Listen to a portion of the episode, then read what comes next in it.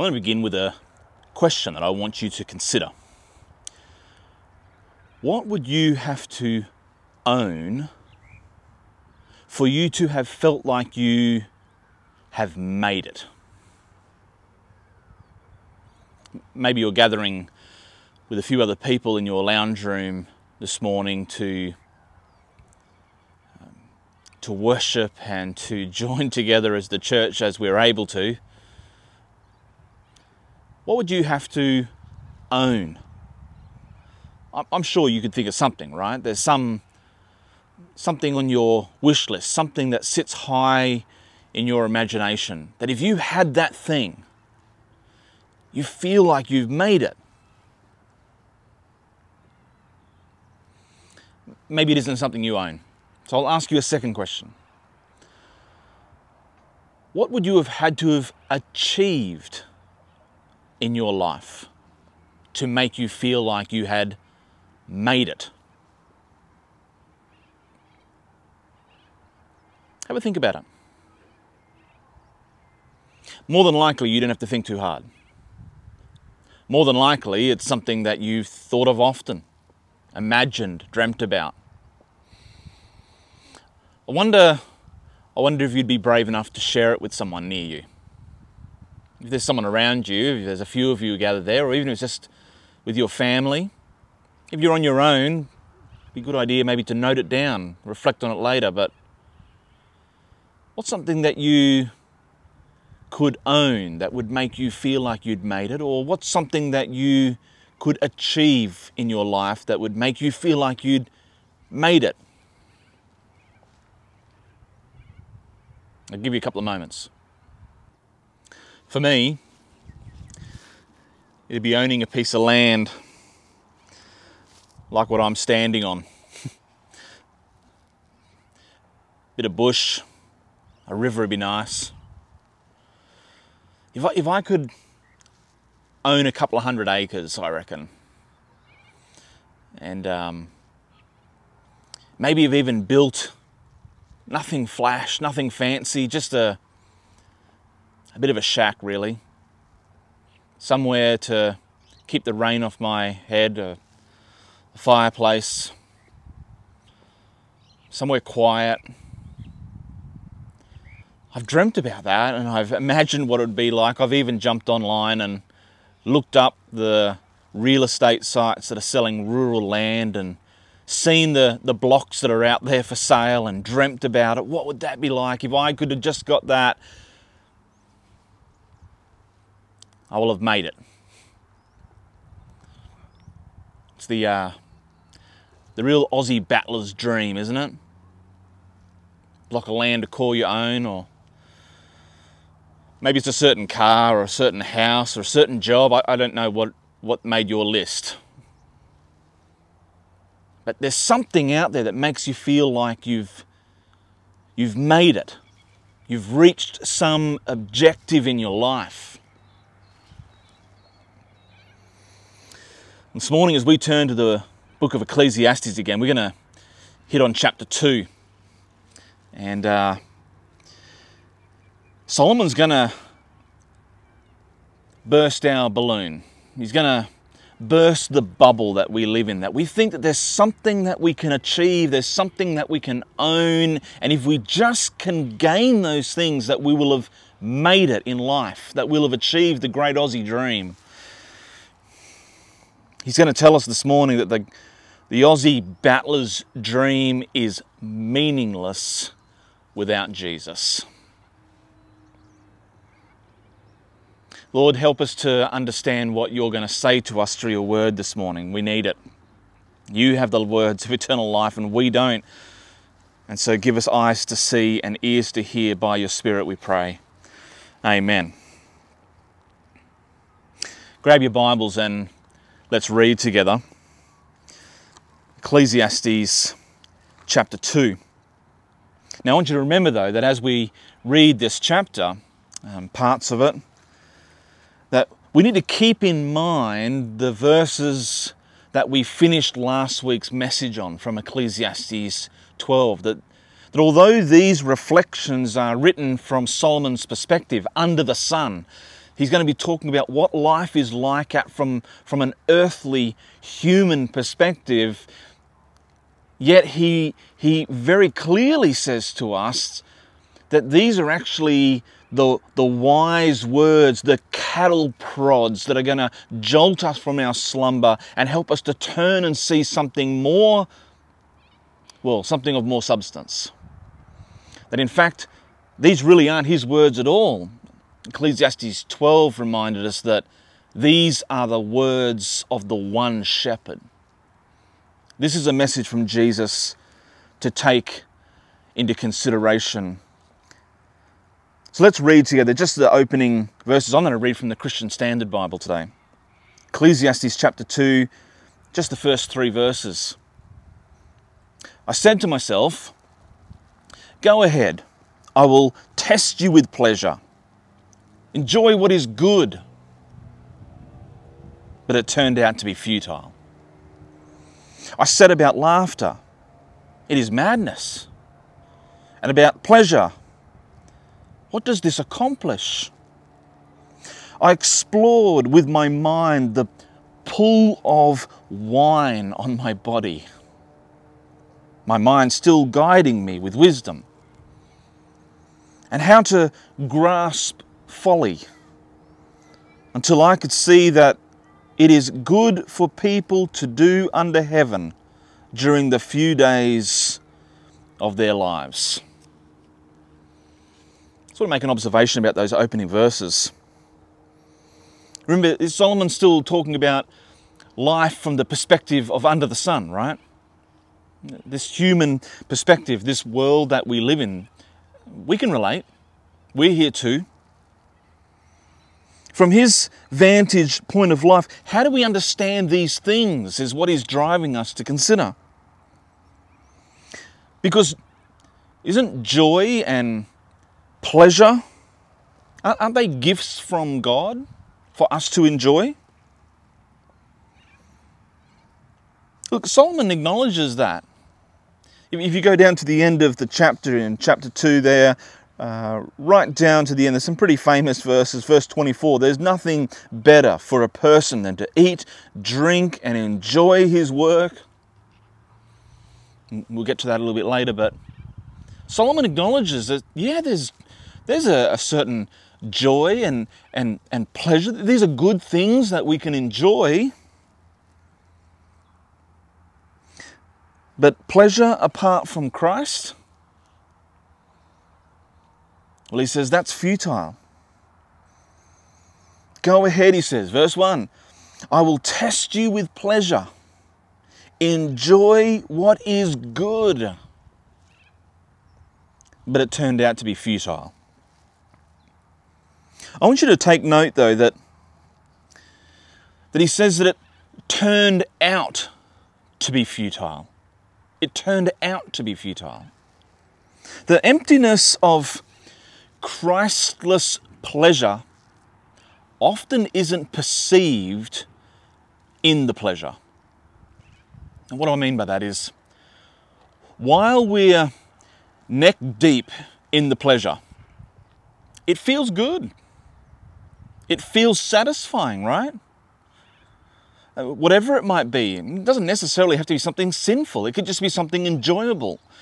It's enjoyable, and so we enjoy it. But Solomon's reflecting back on these things at the end of his life.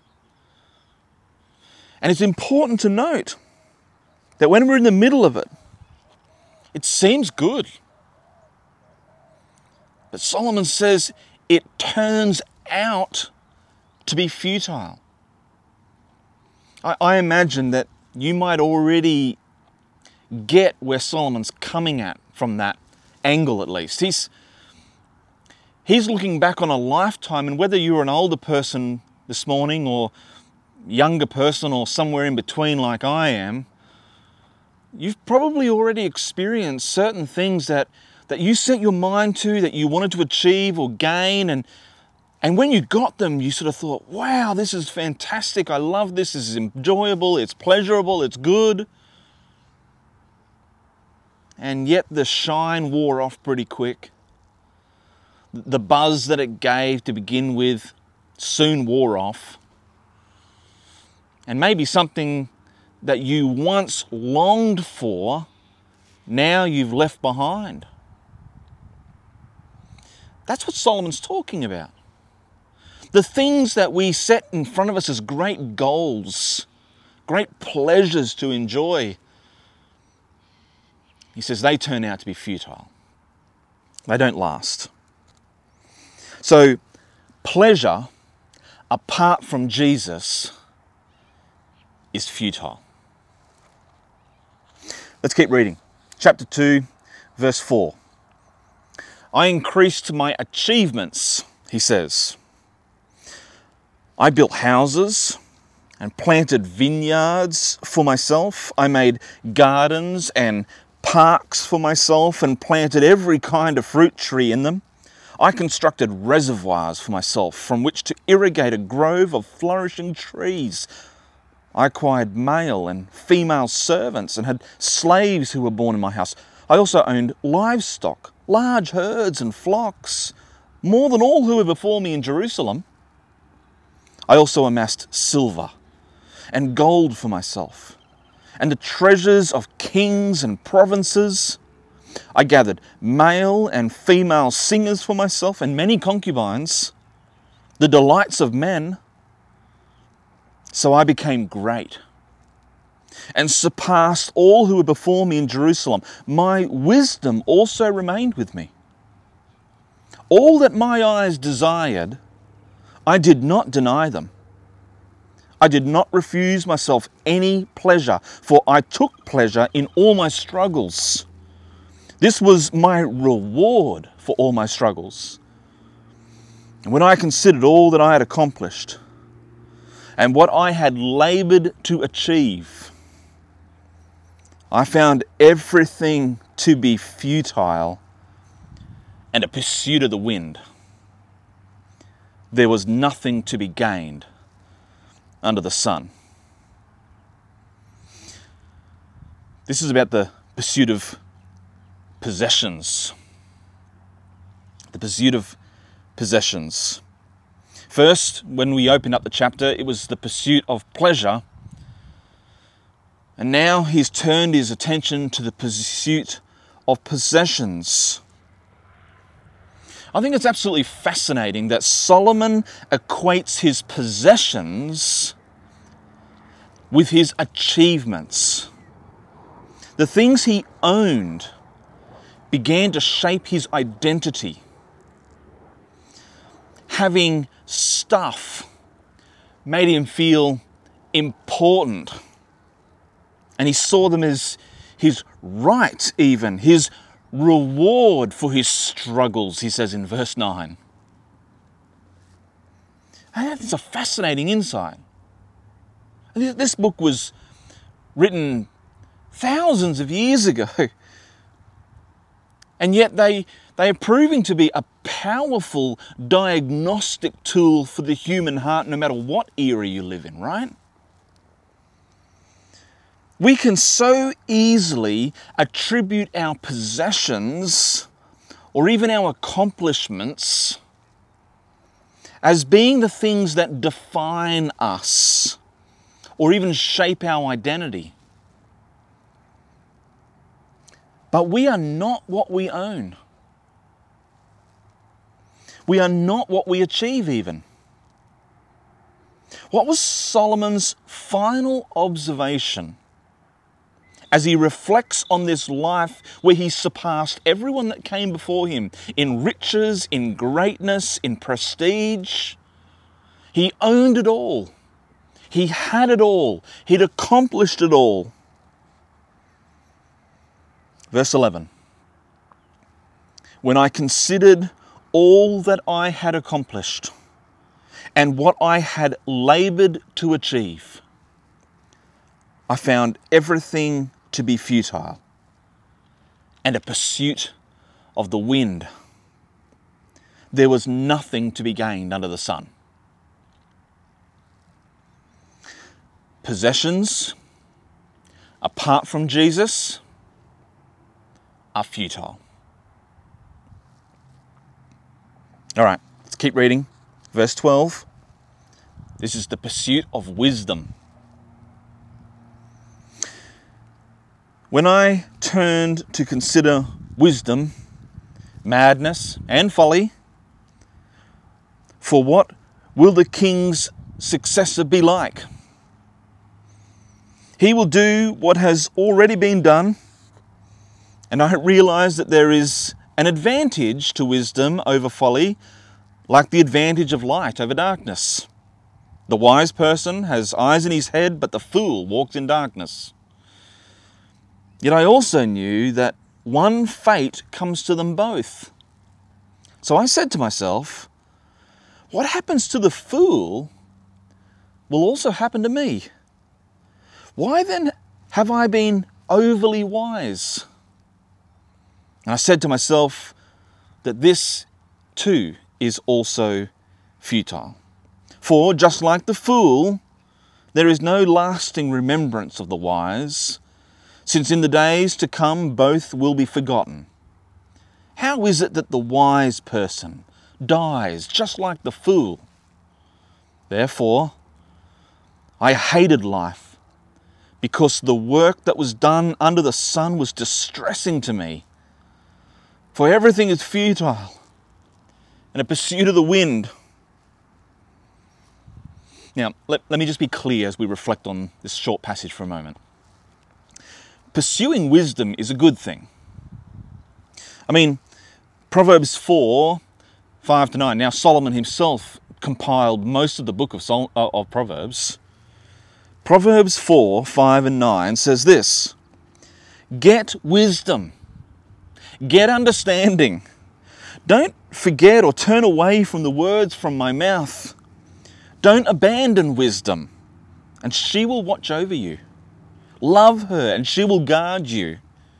Wisdom is supreme, so get wisdom. And whatever else you get, get understanding. Cherish her, and she will exalt you. If you embrace her, she will honor you. She will place a garland of favor on your head. She will give you a crown of beauty. Now, if you misunderstand any of that, I'm sure you, you can at least see the central idea. Get wisdom, it is supreme. So, so pursuing wisdom isn't bad. In fact, it's a good thing commended to us over and over and over through the Bible. Wisdom is needed for life. But I want you to look at what Solomon is saying here. Whether you live your life with wisdom or if you are a fool, Solomon says you both end up in the grave. So Solomon's reflecting on his life of wisdom and he's looking at wisdom and foolishness and he's saying, what does it achieve? What will it give us? What will be the benefit beyond just this life? Look, Solomon himself acknowledges that there is a relative benefit to wisdom, right? Verse 13, and I realize that there is an advantage to wisdom over folly, like the advantage of light over darkness. By light, we can see things. In the darkness, we trip over things.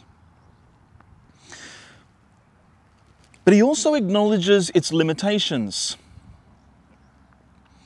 There are many people who pursue wisdom, who pursue understanding, who want to know things, but they can easily miss the point. Your wisdom may make your life better here, Solomon is saying but it will not save you from the grave. In fact, your grave may lay beside the greatest fool. You will both end up in the same place. It wasn't that long ago when I was standing not very far from here, just across town a little bit, on a hill where there are dozens and dozens of gravestones, dating back into the 1840s, in fact. In that plot of land have been laid to rest wise men, wise women, and fools. your wisdom or your foolishness will not help you escape death. And eventually, you will be forgotten. Your name and exploits will end up a distant memory at best. Wisdom, apart from Jesus, is futile. We're going to turn our attention to the last part of the chapter where Solomon's going to talk about the pursuit of work. Some people hate their jobs, right? But for others, their work becomes an extension even of who they are. And we talk like this when we meet people. Say, hey, how, how are you? Who's that person? And we often reply or respond with what they do as if what we do defines who we are. Work is a good thing. And some people think that work was a part of the curse, you know, that Adam and Eve sinned and God came down and cursed them because of their sin, and that now they had to work by the sweat of their brow and thorns and thistles and all the rest of it. But work isn't a result of sin. Adam and Eve had a job to do before sin entered the world. They were given the responsibility to tend the garden, to, to extend the borders of the garden, what was cultivated and good. And they were to work the land. They had a job to do. Adam and Eve had work even before sin entered the world. So, work is a good thing. But pursuing work as a way of validating yourself or, or finding value in this world is a futile and dangerous way to live, Solomon says. Work is good, but we can work for the wrong reasons. And that's what Solomon is warning us about. So let's read from verse 18 down to the end of the chapter. I hated all my work that I labored at under the sun because I must leave it to the one who comes after me. And who knows whether he will be wise or a fool? Yet he will take all of my work that I labored at skillfully under the sun. This too is futile. So I began to give myself over to despair concerning all my work that I had labored at under the sun.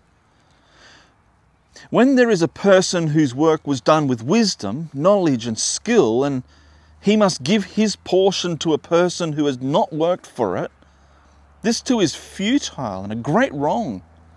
For what does a person get with all his work and all his efforts that he labours at under the sun? For all his days are filled with grief, and his occupation is sorrowful. Even at night, his mind does not rest. This too is futile. Hmm, might pause there for a moment. This is Solomon's final thoughts on work. Verses 24 to 26. There is nothing better for a person than to eat, drink, and enjoy his work. I've seen that even this is from God's hand because who can eat and who can enjoy life apart from Him? For to the person who is pleasing in His sight, He gives wisdom, knowledge, and joy. But to the sinner, He gives the task of gathering and accumulating in order to give to the one who is pleasing in God's sight. This too is futile and a pursuit of the wind. Look, working no matter what it is that God has called you to accomplish and labor in, can be fulfilling and a wonderful gift. Even something to enjoy while it's supplying for your material needs. But work for any other reason, well, that's futile work apart from Jesus is futile. This passage triggered two thoughts that Jesus gave. Um, and I think this is, this is where I want to finish, and, and this is where I think the challenge is going to come to us now. In Luke chapter 12, you read this account of someone coming to Jesus with um, a request. They, they wanted their brother to divide an inheritance with them. You can read it in Luke 12 and 13 if you want to turn to it now or have a look at it later. It says someone from the crowd said to him, Teacher, tell my brother to divide the inheritance with me. Friend, he said to him, who appointed me a judge or arbitrator over you? He then told them, Watch out and be on guard against all greed, because one's life is not in the abundance of his possessions. That's the teaching point that Jesus gives. And now he's going to supply a parable to illustrate that. Then he told them a parable. This is verse 16. A rich man's land was very productive. He thought to himself, What should I do? Since I don't have anywhere to store my crops. I'll do this, he said. I'll tear down my barns and build bigger ones and store all my grain and my goods there. This bloke must have been an Aussie. And then I'll say to myself, You have many goods stored up for many years. Take it easy. Eat, drink, and enjoy yourself. But God said to him, You fool, this very night your life is demanded of you. And the things you have prepared, whose will they be? That's how it is with the one who stores up treasure for himself and is not rich toward God. Second thought that triggered in my mind after reading Ecclesiastes 2 comes from Mark 10. Jesus was traveling. Mark 10:17 gives us the story. As he was setting out on a journey, a man ran up, knelt down before him and asked him, "Good teacher, what must I do to inherit eternal life?" Editorial note, the question is flawed from the outset. What must I do? That's very much a human way of thinking. I need to do something. I need to I need to earn this, right? Jesus doesn't go there. Why do you call me good? Jesus asks him. No one is good except God alone. You know the commandments do not murder, do not commit adultery, do not steal, do not false bear witness, do not defraud, honor your father and mother. He said to him, Teacher, I've kept all these from my youth. I imagine Jesus was going, Really? But again, he doesn't go there. 21, look at, looking at him, Jesus loved him and said to him, You lack one thing. Go, sell all you have, and give to the poor, and you will have treasure in heaven. Then come, follow me. But he was dismayed by this demand. And he went away grieving because he had many possessions. What dismayed him? What caused him grief? Well, his possessions. I wonder if he hadn't learnt the lesson that Solomon's been warning us about. Life is more than the abundance of our possessions, as Jesus told the parable earlier. And this young guy that comes and wants to know how to inherit eternal life. Oh, I've done everything right, he says. But his possessions, his accomplishments, his achievements, his identity was so wrapped up in the wrong place. And he hadn't yet learnt just how futile that is. Here's my point pleasure, possessions, wisdom, and work will only ever make sense when they are found in Jesus. They will only ever make sense when we find our ultimate satisfaction in Christ alone. Maybe you're thinking, how's that even possible, Chris? The disciples thought the same thing. In fact, the disciples that were with Jesus when this young guy came and asked him that question, they saw him walking away dismayed and grieved. And Jesus had turned to them and said, Oh man, it is so hard for a rich person to enter the kingdom of God. In fact, it's so hard, it would be easier for a camel to squeeze through the eye of a needle. And the disciples were dismayed and they sort of said, Well, then how can anyone be saved, right? In verse 24 of Mark 10, the disciples were astonished at his words. Again, Jesus said to them, Children, it is hard. How hard it is to enter the kingdom of God. It's easier for a camel to go through the eye of a needle than for a rich person to enter the kingdom of God. They were even more astonished, saying to one another, Then who can be saved?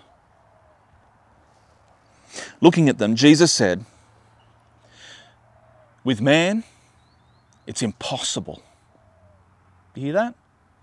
With man, it's impossible. Under the sun, from our perspective, it's impossible. But not with God. Because all things are possible with God. Sure, there's a futility in this life. Chasing mm, possessions, pleasure, even wisdom and work. They're futile if they're apart from Jesus. But find your satisfaction in Him. Wow. Anything's possible with God.